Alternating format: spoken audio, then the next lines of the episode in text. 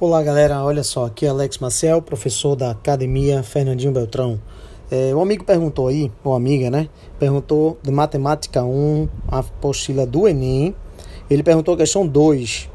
A questão 2 ele fala: Você usa a internet? Observe os resultados de uma pesquisa sobre esse tema. Ele não entendeu como é que foi resolvido essa questão.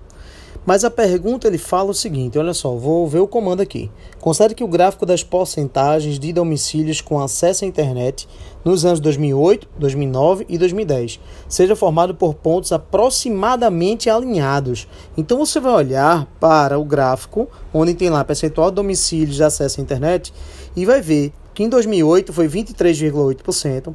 Em 2009 foi 27,4. Observa, aí há uma variação de 23,8 para 27,4.